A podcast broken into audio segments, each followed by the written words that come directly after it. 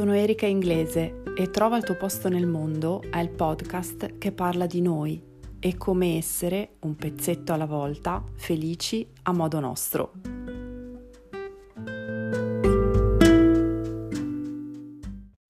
Come ottenere il rispetto degli altri?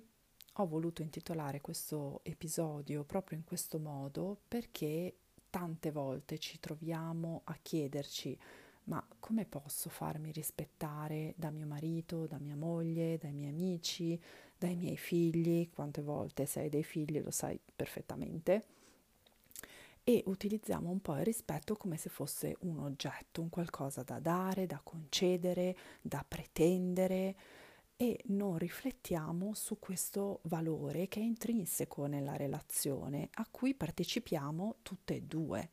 Nella relazione, se ci sono delle difficoltà, se una relazione noi la definiamo tossica, non è soltanto responsabilità dell'altra persona, ma è anche nostra, perché partecipiamo al 50% al sistema della relazione e lo stesso avviene per il rispetto. Il rispetto mi piace un po' immaginarlo un po' come quando ci guardiamo allo specchio. Come si comporta l'altro ci fa capire se ha rispetto di noi oppure no. Mi ascolta, mi considera, mi valorizza. Di solito usiamo invece dei verbi che indicano il rispetto come un qualcosa che hai, non hai, devi cedere, come ti dicevo. E se invece fosse un qualcosa da creare insieme? Se invece fosse eh, qualche cosa da creare giorno dopo giorno, il rispetto è un bene relazionale che non dipende solo da me e che non dipende soltanto dall'altra persona. Ah, intendiamoci, mm, non potremo avere sicuramente il rispetto da parte di tutti, esattamente come non possiamo piacere a tutti, allo stesso modo non potremo avere il rispetto di tutti, quindi eh, da questo punto di vista mettiamoci pure il cuore in pace che puoi fare anche tutti, tutte le azioni, tutti i comportamenti ideali per eh, ottenere rispetto da una persona, ma ahimè questa persona non ha rispetto di noi. Però hai sempre la facoltà di poter scegliere, poter scegliere di andare avanti con quella relazione o interromperla, oppure mantenerla come semplicemente una relazione di conoscenza.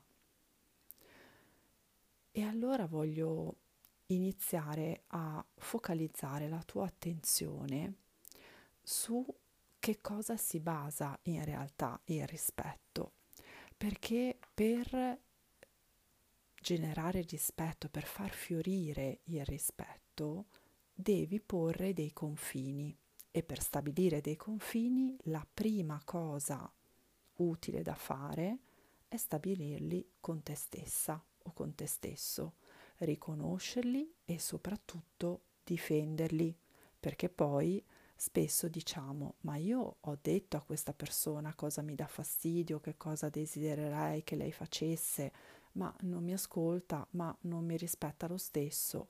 È importante difenderli se io chiedo ad una persona di non telefonarmi dopo una determinata ora e questa persona continua a chiamarmi dopo le 7 di sera, dopo le 8 di sera, per un, per un verso o per l'altro, magari dicendo guarda un'eccezione, guarda abbi pazienza, un'urgenza, quante volte capita al lavoro. Siamo sempre sommersi dalle urgenze, ma io non difendo questo mio confine, ad esempio non rispondendo alla telefonata oppure dicendo che non sono disponibile per quell'ora a fare quel determinato lavoro, allora sarà molto facile che la persona non rispetti i miei confini. E ad esempio è importante fare chiarezza quando è che ti senti in una determinata situazione, ad esempio quando è che ti senti oppressa da una persona. Ad esempio, quando il mio compagno mi chiede troppo spesso come sto, perché questa cosa mi mette a disagio. Però nota come ci comportiamo. Solitamente non ci preoccupiamo di comunicare all'altro il nostro disagio. Non ci preoccupiamo, ad esempio, di dire guarda, io capisco che tu mi chiedi spesso come sto e che magari questo può essere una tua modalità per farmi capire quanto ci tieni a me e quindi un, una modalità per farmi capire il tuo affetto, per farmi comprendere quanto ci tieni a me. Ma a me questa cosa mi mette disagio. Non ti preoccupare, se io sto male te lo comunico, ok? Ti ringrazio perché questa tua insistenza mi fa sentire un po' oppressa puoi utilizzare tanti termini educati, rispettosi e che comunque ti permettano di comunicare la tua esigenza, comunicare che lì c'è un tuo confine che va rispettato. Tutti abbiamo le risorse per poter comunicare i nostri confini, perché altrimenti se non lo facciamo, accumuliamo, accumuliamo, ci sono tanti non detti, rabbia, tristezza, rancore e poi iniziamo a pensare, ma come fa a non arrivarci? Come fa a non capire che così mi opprime? Come fa a non saperlo? Ci penso io, come fa a non pensarci lui? Come se gli altri fossero identici a noi, come se pensassero allo stesso modo e sentissero allo stesso modo. Ma cara mia, non è così ognuno di noi ha un proprio mondo interiore. Magari per l'altra persona, secondo il suo mondo, quella è una modalità proprio di comunicare il suo affetto e finché tu non metti dei limiti penserà di, di far bene, penserà che questa cosa a te fa piacere. E quindi se queste cose non le dici e non le tiri fuori, poi non puoi pretendere il rispetto dell'altra persona. Poi ci raccontiamo che ci dispiace, che quella cosa non la vogliamo dire, già mi sembra di sentirti, eh, ma io non lo posso dire perché poi ci rimane male, perché poi faccio la figura della maleducata, perché poi sembro cattiva, sembro insensibile. No, no, no, guarda, questa è una balla gigantesca levati la maschera del buonismo e vai a vedere che cosa c'è dietro, perché questa è la nostra educazione. Ma in realtà dobbiamo essere onesti con noi stessi e pensare che se l'altra persona ci rimane male o magari si ritira, la nostra vera paura è quella di rimanere soli, di essere abbandonati, e il bisogno di non essere abbandonati, di essere parte di un gruppo, di essere parte di una relazione è assolutamente naturale e fa parte del nostro essere umano. Quindi non dobbiamo vergognarcene ed è utile iniziare a tirarla fuori, essere onesti. Perché se non levi questa maschera del buonista poi inizia a soffrire e poi alle prime discussioni emergono frasi come da una vita che ti sopporto, è da tre anni che questa situazione va avanti, non dico mai niente, è tre anni che non dico nulla nella speranza che tu capisca. È assurdo che tu abbia trattenuto tutta questa sofferenza per anni, pretendendo che l'altro capisca cose che tu non hai mai detto non trovi che sia a dir poco surreale?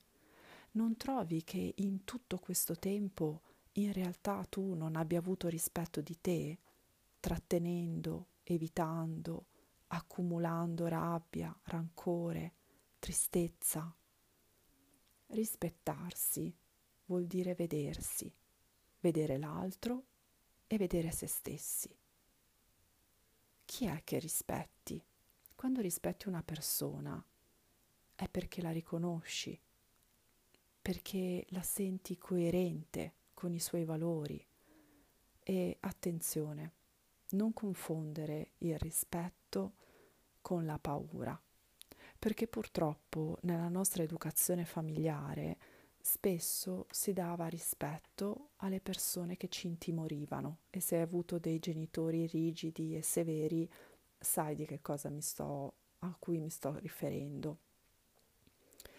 Perché mm, purtroppo confondiamo il rispetto con la paura di quella persona.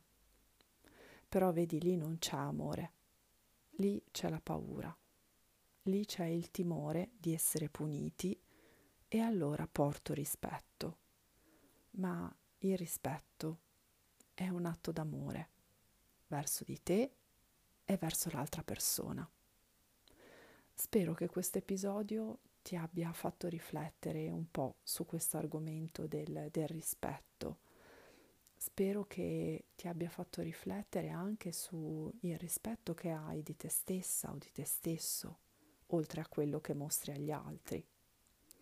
Ti ringrazio di avermi ascoltato fin qui e se questo episodio ti è piaciuto ti chiedo di condividerlo anche sui tuoi social con l'hashtag trova il tuo posto nel mondo, così che sempre più persone possano ascoltarlo. Grazie di cuore.